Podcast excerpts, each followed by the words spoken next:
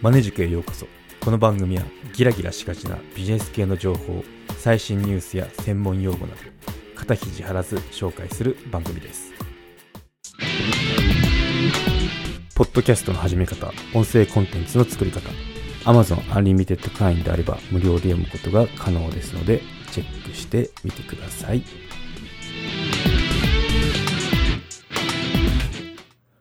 はい今回はジャパンアズナンバーワンの感想を述べてみようと思います。はいジャパンアズナンバーワンの感想なんですけどその中でも日本のスポーツに対する姿勢っていうのを取り上げてみようかなと思いますね。はい。ジャパンアズナンバーワン、まあ、聞いたことあるかもしれないんですけど、1979年の本になりますね。で、時代はこれからバブルで世界の、まあ、2位になったばっかりの日本について、あの、アメリカの方が、そのアメリカは日本から学ぶところがありますよっていう警鐘を鳴らした本になりますね。うん。で、我々日本人側からして、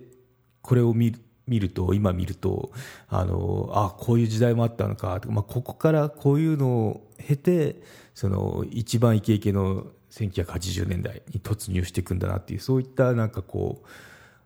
なんだろう、感慨深い本でもありますよね。うん。その、ちょうどこう、ズンってこう、上がってって、さらにこう、もっと上昇していく過程のその一番イケイケの時の日本っていうのを知ることができるので、あそういう、時代なんだなっていうのを垣間見れる本になりますね。うん、その後、まあ、あの、ご存知の通りです。90年代からあまりパッとしない感じにはなっていくんですけど、そのイケイケの時っていうのは、あ、こういった熱量を持ったんだなっていうのがわかるので、結構あの、いい本ですね。うん。そう。あのまあ、アメリカに対するその日本イケイケな日本を見て、まあ、学ぶところはここだよとか、まあ、ここはま学ばないでもいいかもねっていうような警鐘を鳴らしてるんですけど今のこの停滞気味の日本人が読んだってもなんかこう思いを馳せるものってありますねっていうことで、うんまあ、そういった結構いろいろなことが語られてる本なんですけど、まあ、その中でちょっとスポーツに対して面白いこと書いてたんで今ワールドカップも盛り上がってるのでそこの取り組みってああそうだったのねって結構発見もあったんで取り上げてみようと思いますね。はい、ということで前置きは長くなりましたけどちょっとまああの Japan as Number One どんな本ですかっていうのをまずその前提として紹介していこうと思いますね。はい。 Japan as Number One ですね。 Japan as Number One Lessons for America っていう原題になりますね。はい。社会学者のエズラ・ボーゲルさんによる書籍で1979年の著書になりますね。テーマにしているのが、まあ、戦後の日本の経済の高度経済成長ですねの要因を分析してるんですよで日本的経営を高く評価している本になりますで日本語版は弘中和歌子さんってこれあの政治家の方なんですよね最終的には衆議院議員を4期務めて細川内閣で環境庁長官を務めた方になりますね。はいという方がまあ翻訳してで「ジャパン・アズ・ナンバーワンアメリカへの教訓」としてあの英語版より1か月遅れで出版されましたとで、まあ、ほぼ同時ですよね昔この時代時代を考えると。うん、今でこそその同時にあの翻訳版と原文出たりしますけど、まあ、当時にしてはすごいあのスピーディーな出版だったのかなと思いますね、はい、日本人が日本特有の経済社会制度を再評価するきっかけの一つになりました。ということで。70万部を超えるベストセラーになりなってますよ。ということで、まあ、一世を風靡したらしいですね。で今でもその日本経済の黄金期1980年代の安定成長期ハイテク景気からバブル景気を象徴象徴的に表す言葉としても用いられますよって、まあ、ここちょっと注意しなきゃいけないのがジャパンイズナンバーワンじゃないですよね。ジャパンアズナンバーワンなんですよね。そう。ナンバーワンとしての日本っていう、うん、そう日本は一番ですよっていうわけじゃないんでこれちょっと微妙なニュアンスですけど注意したいところですね。はい。で本の特徴としては、うんまあ、その単に日本人の特性を美化するだけではないんですよね。で何を学ぶべきで何を学ばないべきかっていうのを明確にしているとこですね。で最後はそのアメリカへの警告っていうかあのレッスンになってますね、うん、なんていうかそう。やっぱすごい勢いでその追いかけてくる日本がいるいたわけですよ当時、うん、でそこに対してアメリカが何をこうあの学んで何をすべきでないかっていうその警鐘を鳴らしてるんでその序文だったかな。序文、まあ、この刻版っていうかこの増増刊っていうんですかね、まあ、そのいっぱい売れたら印刷数増やすじゃないですか。その時に松下幸之助氏がそのエズラさん本人だったかな？にそのあなたはすごい愛国者ですね。ってこの本を出すことによってアメリカを良くしようとしてるっていうようなコメントを受けました。ってことが書かれてましたね。うん、そう。なんでもそれくらい衝撃的な本だし、まあ、日本人のその特にアラフォー世代が読むと私みたいなアラフォー世代読むとすごい新鮮ですね。ああとびっくりしますね。結構すごい正確に分析されてるなって思いますね、うん、そう実際にまあ日本に住んでその研究してたらしいんですけど2年くらいだったかな。でもよくその短期間でこんだけあの日本人が聞いてもそうだよねっていうような分析をなさってるんでなんかこれはあの目を通すべき書籍かなって思いますね。っていうのはあの特にグローバルの企業で日本市場にたた日本市場に入ってこようとしてる外国人の方って絶対目通してると思うんですよこの本。あの必読書だと思うんで、まあ、それに対してもしグローバルでなんかこう戦いたいよっていう日本人がいるのであればこのチェックしておくべき書籍の一つかなって思いますね。はい。そう。やっぱアメリカのすごいとこっていうのは、意外とあの、大胆に行動しそうですけど、データ分析とかちまちましてるんですよね。そう、あの、戦争の時もそうですよね。第二次世界大戦の時もデータ分析をして、で、そこからこう巻き返していくっていうような、あの、取り組みしてるんで、それはなんか、私もアメリカの企業いましたけど、分析力っていうね、こう、いろいろこう、事実をもとに、分析してで次の一手探すっていう姿勢っていうのはやっぱすごいなって思ったこともありますね。はいということでスポーツに対して 話せるかなって。まああの話していきますね。だいぶ時間がなくなってきてるんですけど。はい。うん。そうですね。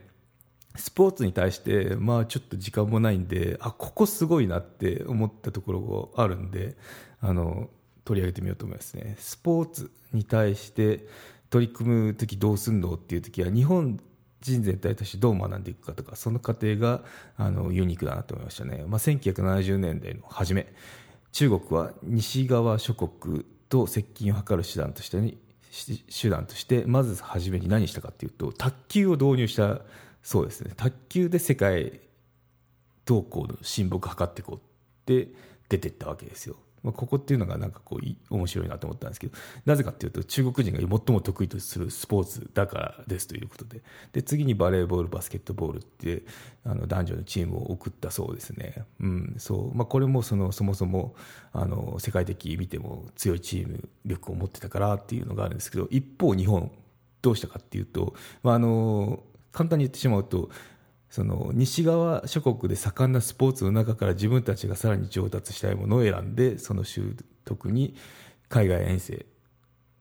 人を派遣するっていうやり方なんですよね。もうなんかこう出だしが違いますよね。自分の得意なもので世界に出るパターンとよそが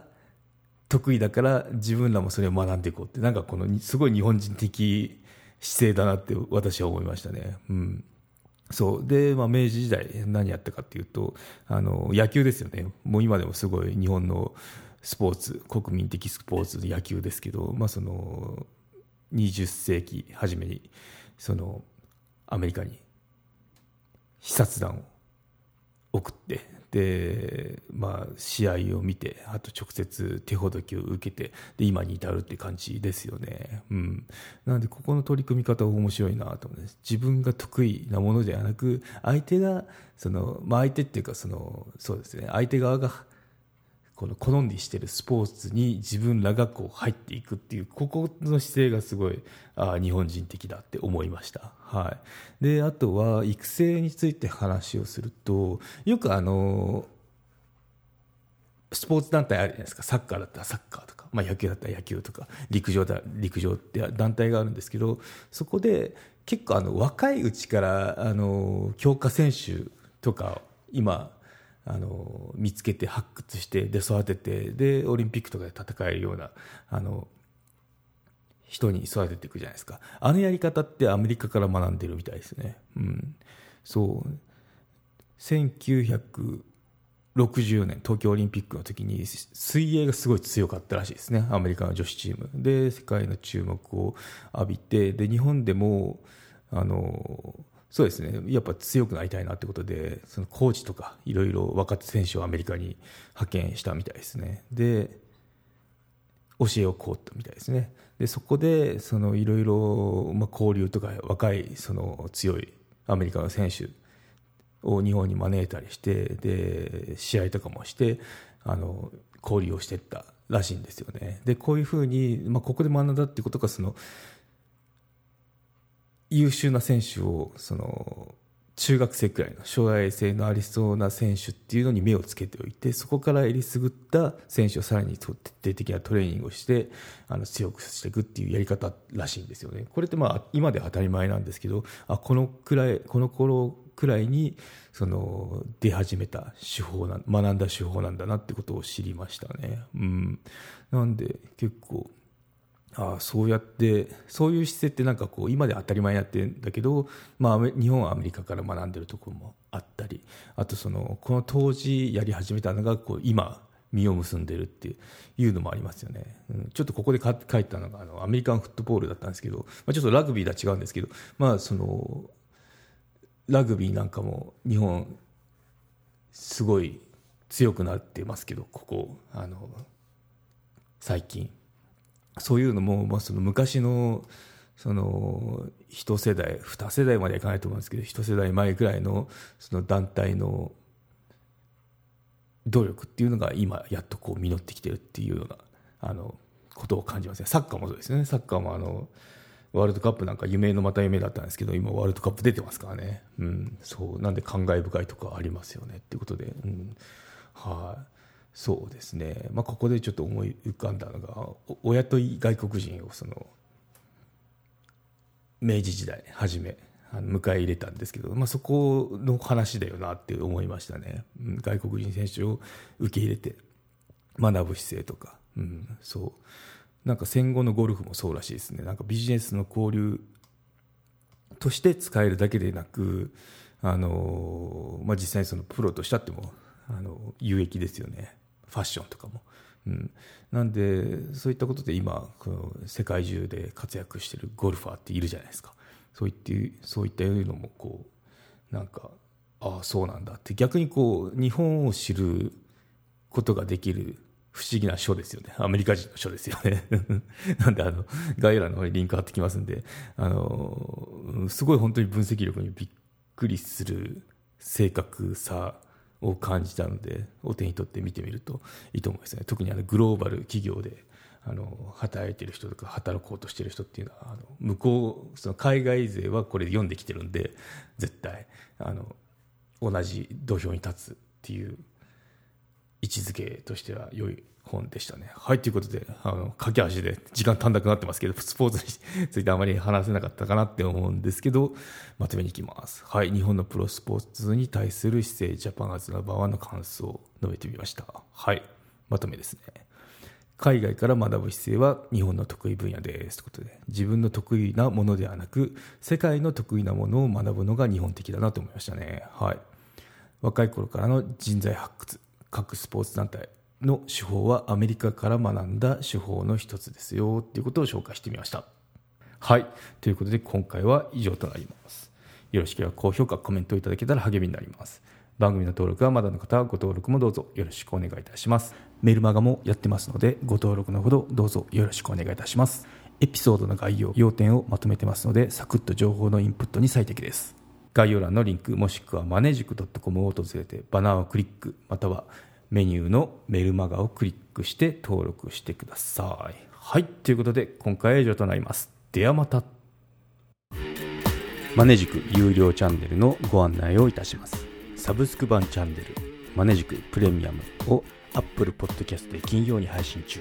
サブスク会員は今までの会員限定エピソード全てを聞くことができます。Windows の方も iTunes から聞くことができます。トライアル期間もあります。ご登録して応援いただけると励みになりますのでどうぞよろしくお願いいたします。